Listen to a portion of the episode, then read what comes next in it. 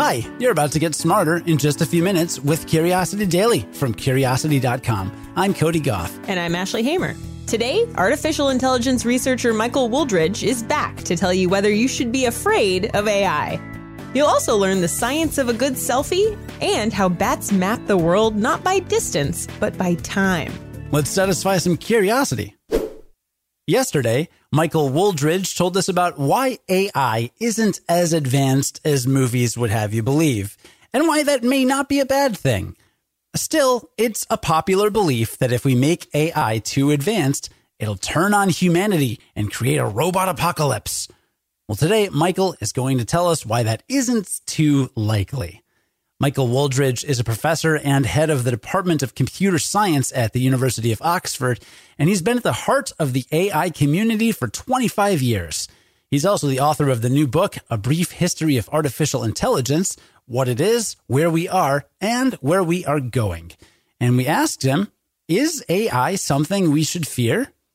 No, that's not the conclusion that I draw. The conclusion I draw is if you are going to use this technology in any place where it has consequences for human beings, you have to really understand what its limitations are. And I think there's a big, at the moment, there's a big gap in understanding. I mean, you get, for example, I mean, uh, let's say imagine a bank and they want to have an, uh, an AI program which makes a judgment about whether somebody gets a loan or not, right? And the way, how are you going to do that? So you could do your, your training, right? In exactly the way that I've described already. You can, you can look at lots of examples of where you've given loans and you tell it whether it was a good loan or a bad loan, you know, whether they defaulted on the loan or not. And, you know, you show it the application form for the loan, let's say, you know, where you list your name, your address, your salary, any outstanding loans you've already got, whatever goes on these things.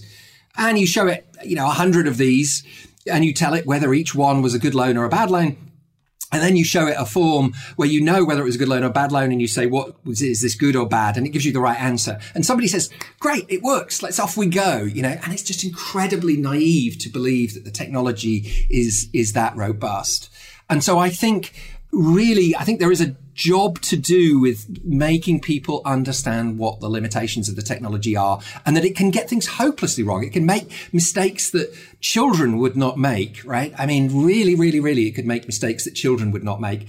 There's one big field in AI called, goes by the sort of rather cumbersome name, adversarial machine learning. And the idea is with adversarial machine learning, what you do is you try and find ways to confuse AI. Uh, and so these famous examples where you show it a picture of a monkey and it immediately says gibbon, right? I mean, it immediately says it's, uh, it identifies that it's a, a gibbon, a monkey. Uh, and then you tweak it in a tiny, tiny little bit in a way that's completely indistinguishable to a human being. And it says giraffe. And you're like, what? I mean, no human being would ever have made that mistake, but just tiny tweaks to the input turn out to have huge changes to the output. And more troublingly, right, and people have done this, you can find, if you want to go and Google it, you can find this, you can tweak the recognition software that driverless cars might have.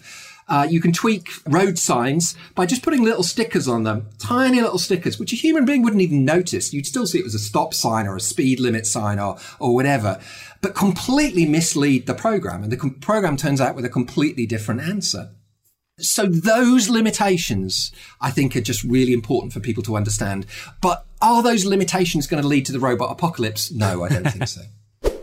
So, yeah, there are some limitations of AI that are worth paying attention to, but they're not going to lead to the end of the world.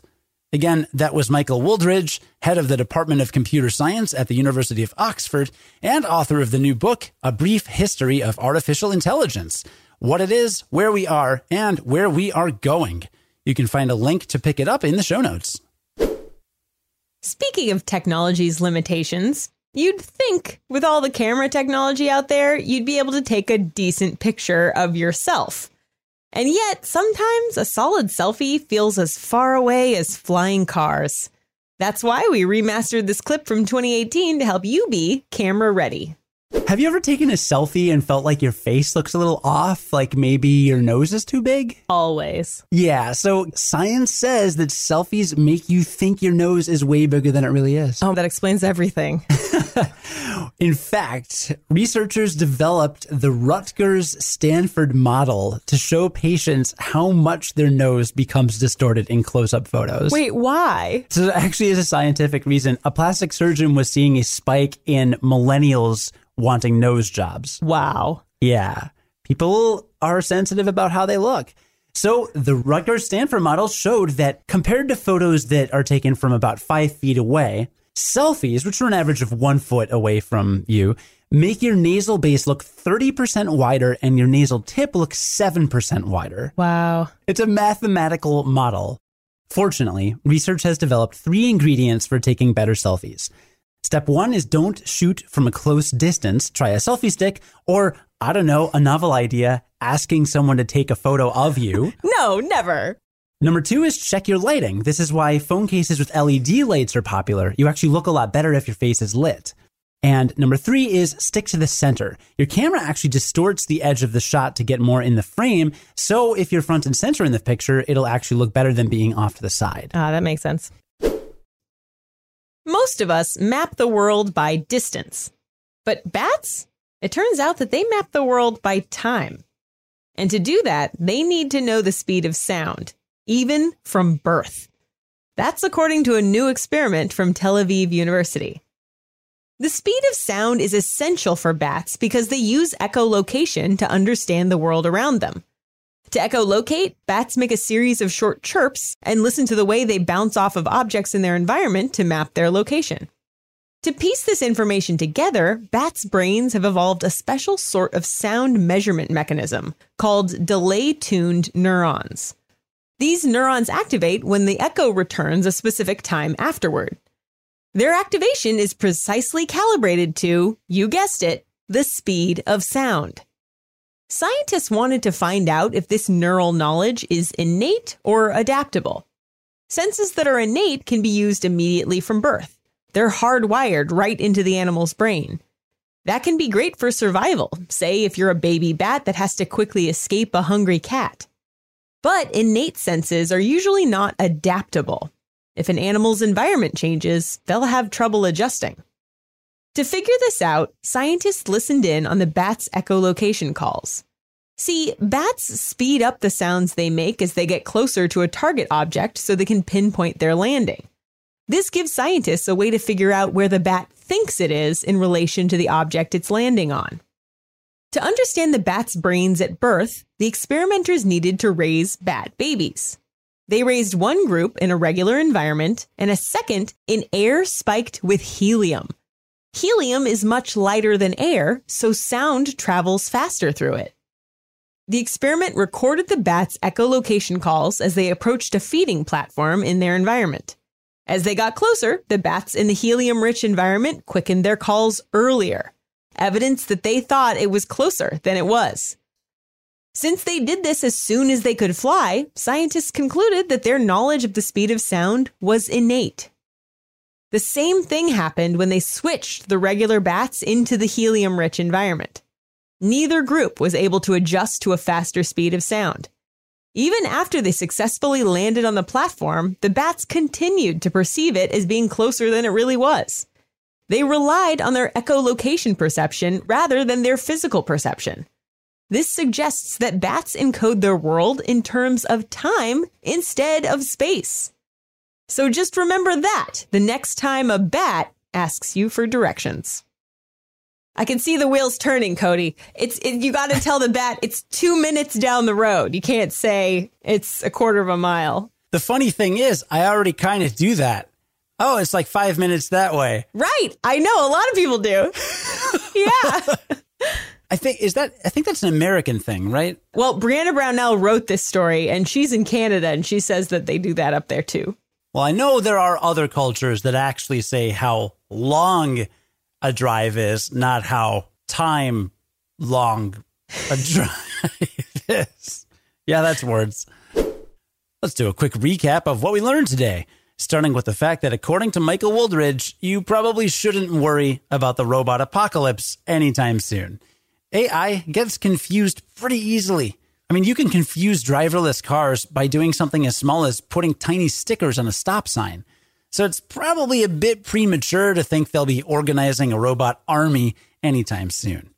One of my very favorite things on the entire internet are AI generated like titles and recipes and things like that. There's a book that's full of this stuff called You Look Like a Thing and I Love You by Janelle Shane. It's just hilarious. It's named after a pickup line that this AI was instructed to generate. and uh, yeah, just look up AI generated anything and it's the best. Good times. And we learned that selfies really do make your nose look big.